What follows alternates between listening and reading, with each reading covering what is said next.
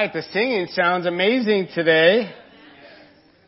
And even though, even this side sounds really powerful today. Uh, but amen. It is awesome to uh, be together. Thank you guys again for that communion. It really was uh, a moving time. You might be, you know, you leave church and you're like, man, there, God always does something special. I'll probably tell you that the communion was probably going to be your special point for today. That was really a moving time. Uh, I found myself just almost tearing up just thinking about the, the brothers and sisters over there and just the amazing uh, love for God that they have and just that picture with the socks. Man, that was, that was powerful to see that they're not just doing the work of the Lord, they're, they're loving like Jesus. And isn't that awesome to uh, to not just do do what we're supposed to do for God, but really love like Christ. And uh, we're excited to uh, to continue our Romans series today. Uh, I got to welcome back Ted and Lacey. They're officially back from their. Uh, you guys, they got married a couple weeks ago, and you came back. You know, we thought you might just stay and uh, on your honeymoon, but you had to come back. Kind of a depressing time, but uh, welcome back. And uh, we're excited. I know when we came back from our honeymoon, it was like, no, I don't ever want to go back, but you have to, right?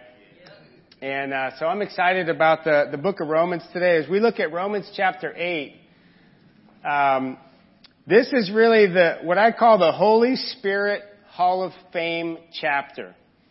And there's some pretty amazing things that the Holy Spirit have done over time, and I'm not going to have a competition, but you know, creating the world, that was pretty, that was pretty monumental, uh, for the Holy Spirit.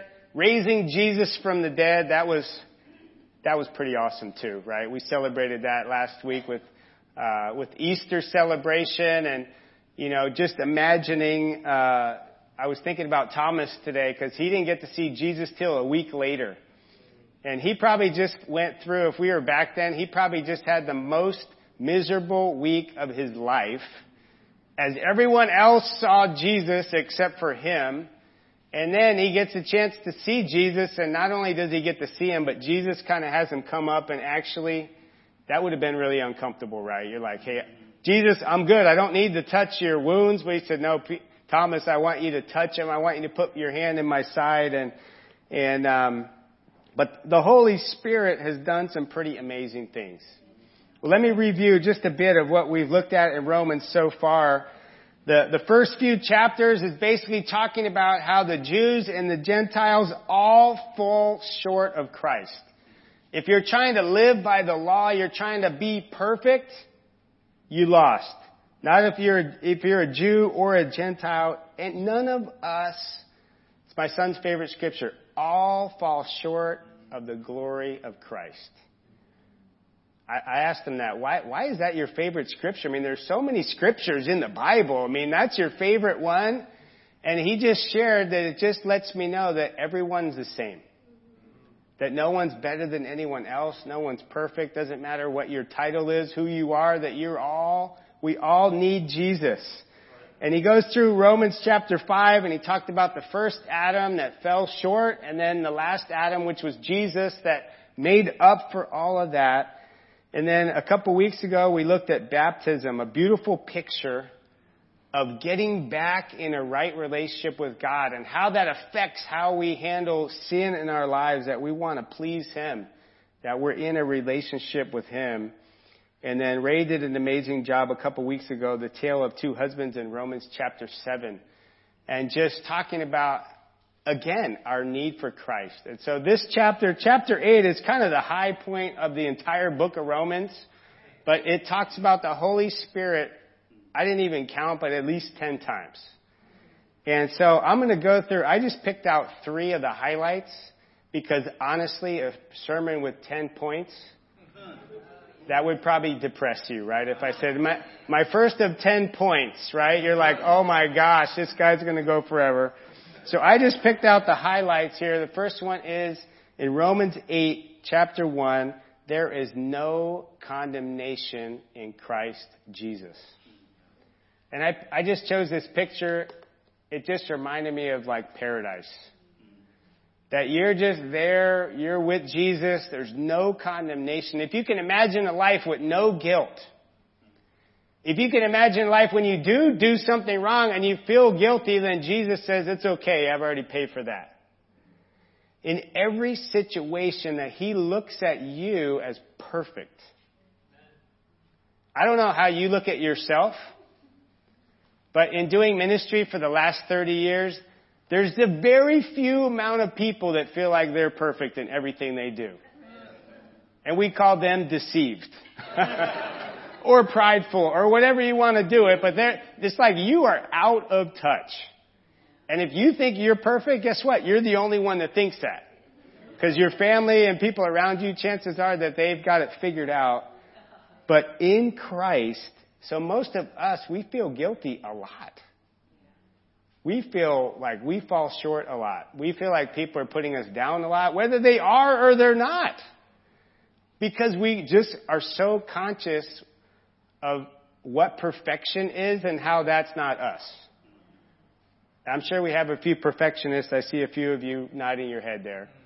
But even the rest of us, even if we're not perfectionists, we know that, man, we're, we, we got some issues, but in Christ, we can be considered perfect. There's my title.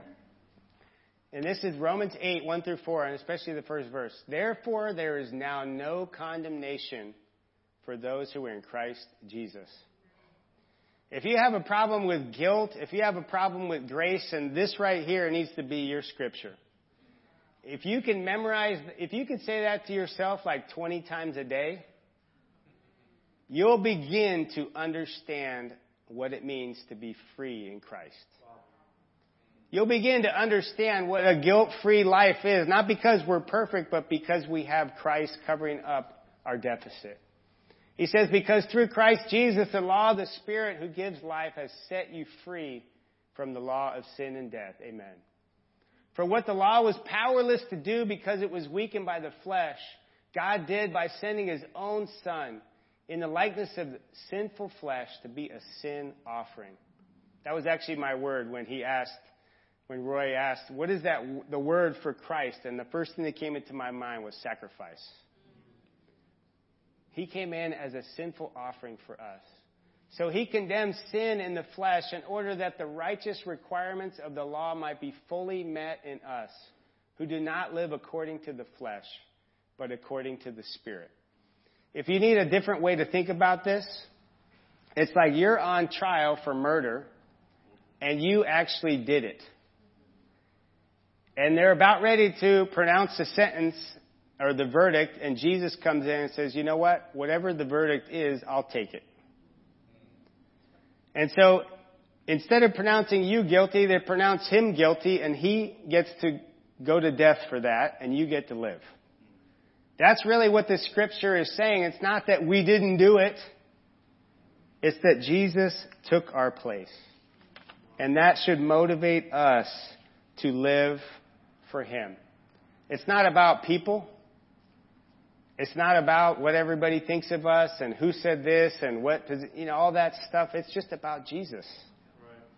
None of us can set you free. Just, even if we tell you how great you are. Because Jesus is the one who sets us free for real. And this is another passage that I picked out a few verses later. It has two, what I call highlight scriptures here for the Holy Spirit. It says, For those who are led by the Spirit of God who are children of God. See, even that's awesome, but it's not even as awesome as the next one I'm going to say. The Spirit you received does not make you slaves that you live in fear again. That's pretty encouraging, that you don't have to live your life in fear. Rather, the Spirit you received brought about your adoption to sonship, and by Him we cry, Abba, Father. Now that's the amazing verse. It's not that you don't have to live in fear anymore. It's not that you're called children of God, but you get to call God your dad. That He takes you into His heart, into His home, into His church, in, into His love. Now I'm not sure what your relationship was like with your father. the guys have seen a pretty awesome uh, movie. I know Cal was thinking it as I shared that. Show Me the Father. And it basically goes through and, and goes through guys' lives who have had rough relationships with their fathers and, and how they had to overcome that to see the true love of Christ. Whatever it was that maybe, maybe our dads were awesome and we got a lot of that, but even if they were amazing, they still didn't give us unconditional love like Jesus. Perfection. Because even though our fathers loved us, there was still some condition. Right? Would they love you more if you got an A or you got a D? You know, it would have been not quite the same. You know, one, you probably would have had to do the dishes, and the other one, maybe you would go out for dinner. But Jesus lets us and call, we get to call him Father. That's the kind of connection that we have because of his grace. It says the Spirit himself testifies with our spirit that we are God's children. Now, if we are children, then we are heirs, heirs of God and co-heirs with Christ. That takes some time to think about that for a minute. That Jesus Christ is your brother. That yeah, he's he's your creator and he's your savior and he's all that, but he here it's saying he's, he's like my, my, my guy. I don't know how many people have brothers in here. So that kind of connection that we have, we have an inheritance with Jesus. We have the same inheritance, like we're splitting the pot with Jesus. Just think about, I don't know if that's bringing Jesus down or bringing us up or both but that we have an amazing inheritance planned for us. That's what we heard about in Lebanon. They didn't have an inheritance here, it doesn't sound like.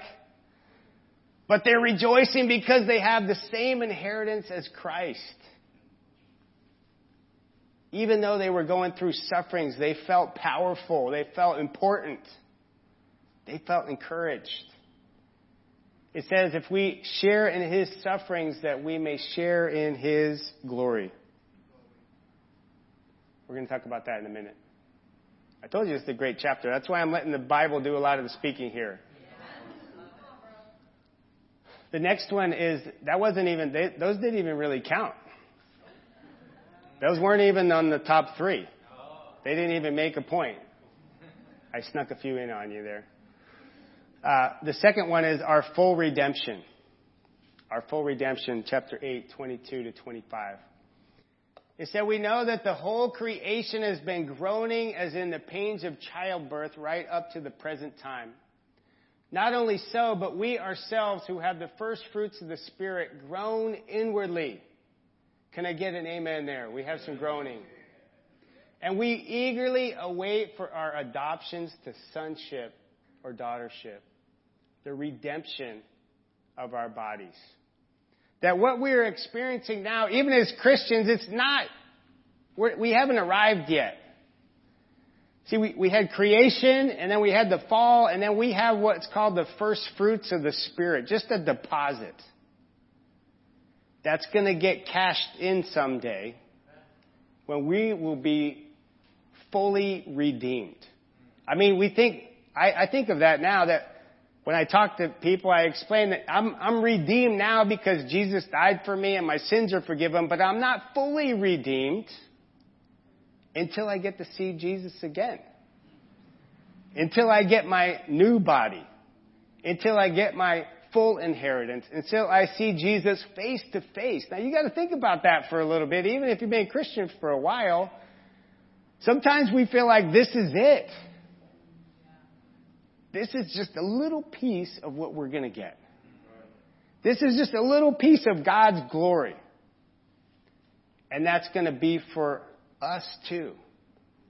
That He will glorify our bodies. It says, For in this hope we, ha- we are saved. But hope that is seen is no hope at all.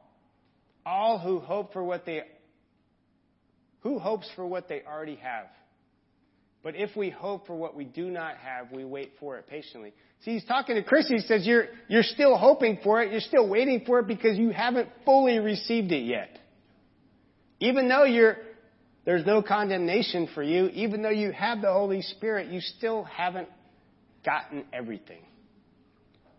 And if I know God, I think we've gotten like one one millionth of what we're going to get. And that's pretty good. But imagine what God is going to give us later. Creation redemption. This was kind of a new one for me, probably in the last couple of years. I never really thought about that. If you heard the part of the scripture earlier where it talks about the creation groaning as well. So it talks about us groaning and the creation groaning and that's some kind of deep stuff when you start thinking about it real closely and it makes you probably care about the environment a little bit more. But let's read on and see what this creation, redemption is. I consider that our present sufferings are not worth comparing with the glory that will be revealed in us. For the creation waits in eager expectation for the children of God to be revealed. That's when we're going to get our full redemption. For the creation was subjected by, to frustration not by its own choice, but by the will of the one who subjected it. So sin basically messed up creation too in hope that the creation itself will be liberated from its bondage to decay and brought into the freedom and glory of the children of Christ. Now you got to think about that for a while. You may not agree with me on this.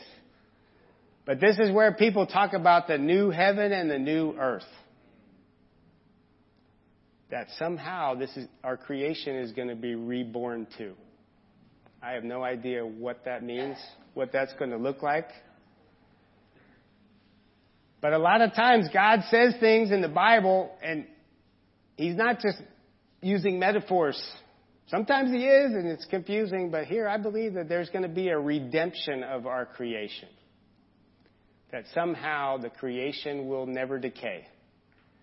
I don't know if it's going to look like the original garden. I don't know what it's going to look like.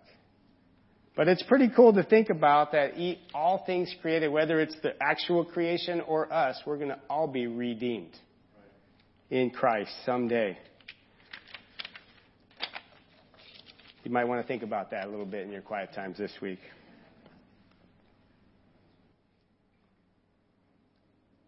This one didn't make it, but it's pretty awesome too. How do you say it didn't make it? But it says that in the same way, the Spirit helps us in our weakness. We do not know what we ought to pray for, but the Spirit Himself intercedes for us through wordless groans. There's that groaning again.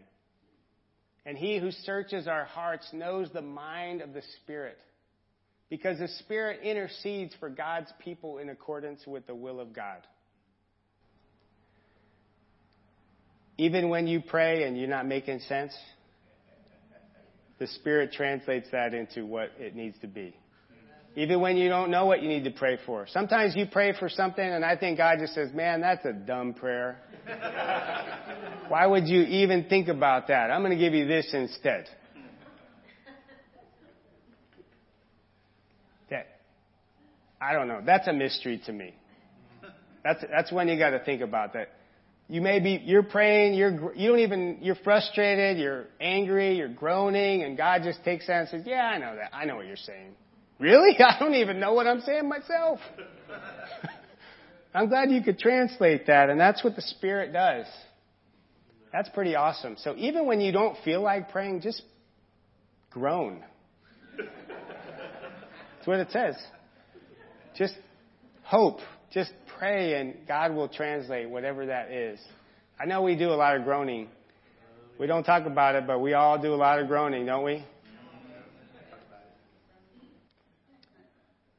I can't believe these didn't make it either. this is this is the big one. One of the but it didn't, you know, wasn't my top 3 this week at least. It says we know that in all things God works for the good who love him. That's pretty amazing. You can have faith in every situation. I see people smiling out there. Because I know you're thinking about, man, I didn't think God was going to get me through this, and man, he did. He sure did something pretty awesome. And Lacey's one of them. Okay. oh, I don't usually do that, but he says, uh, "Who have been called according to His purpose." For those God foreknew, He also predestined to be conformed to the image of His Son. That's pretty amazing. That not only does He work it out for our good, but He works it out that we can be more like Christ.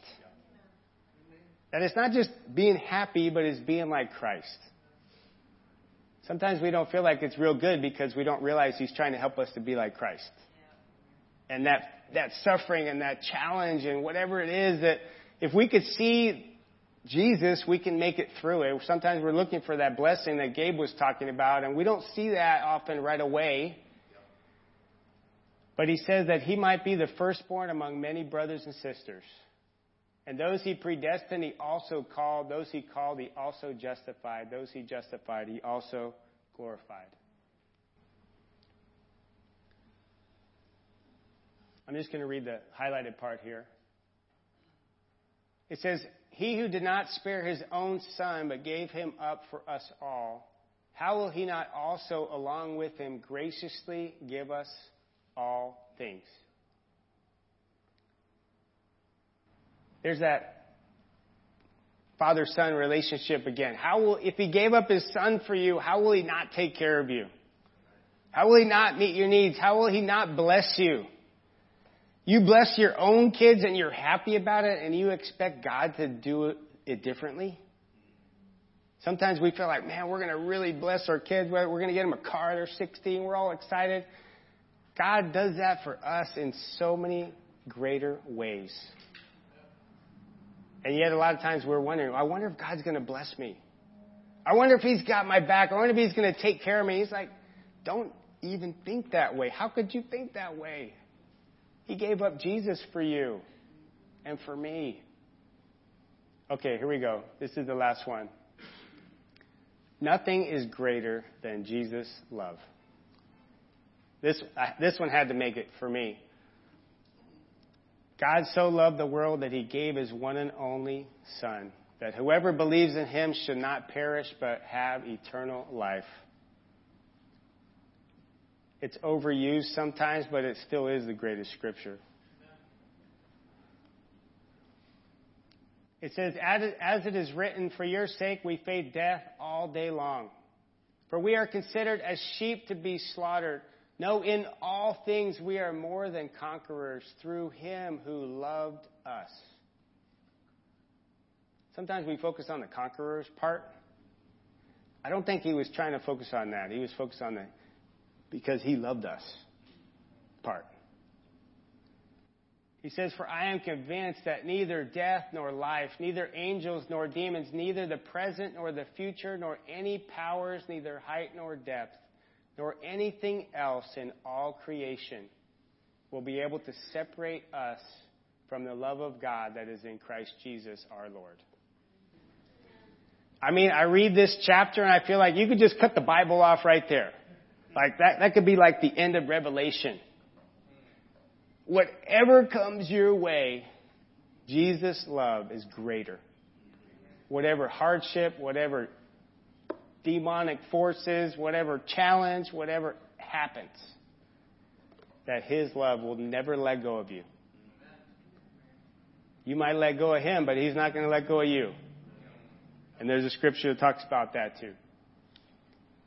His love is greater than anything that we ever face. I want to close out here.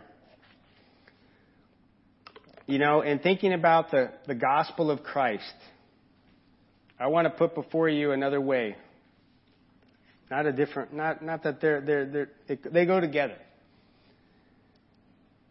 But I was, I heard a story of somebody who was in a Starbucks talking to their friend and they were trying to help convince them about becoming a Christian. There's someone they really cared about, that really just putting their heart out there. And it, they started out, they, the first way, which is probably the way that a lot of us have heard the, the good, the gospel. God created perfection. Then Adam and Eve sinned and we all sinned and we got separated from Jesus. Then Jesus came down to earth and he lived a perfect life and he died for our sins to build a bridge back to God. You heard this, heard this before? Hope so. We respond and then we get connected back to God again. We get connected back to that original perfection that was created. Only problem was that the, her, the friend didn't really know what any of that was about.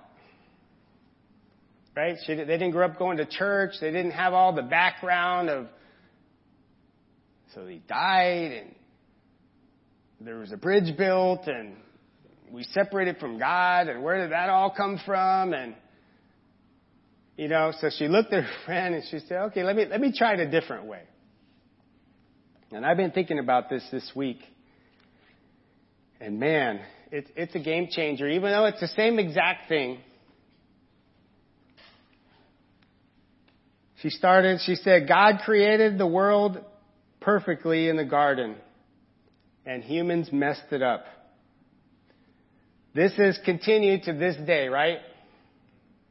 We live in a world of sex trafficking, poverty, disease, environmental disasters, and wars, among other things, right? The Christian story says that God has revealed His power in a story of selfless love, which is the opposite of what the Bible calls sin, which is the root of this whole problem. The death of Jesus on a Roman cross is a demonstration that there is no power greater than death or circumstances outside of His love. His resurrection from the dead says that the powers of sin and death do not have the final word. Amen. And the church is a group of people who live by the power of this selfless love which the Holy Spirit gives to us, which we've learned in Romans chapter 8.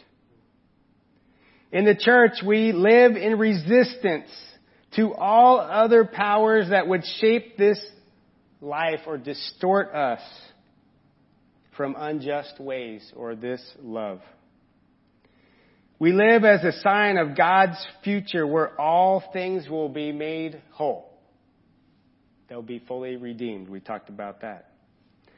This takes more than just being a good person or moral people. Christians hardly have the market on that. And, when, and yet, when I live this story, I find myself being transformed by the love of God. The world, the way this world gets on you and contaminates you and weighs you down with shame and guilt and condemnation to make you feel defeated. And yet, this transforming way of life survives everything, even death. That's the same message, but to me, that's a lot more inspiring and motivating to want to live a selfless life like Jesus led for us. Thank you for listening to the Hall of Fame of the Holy Spirit.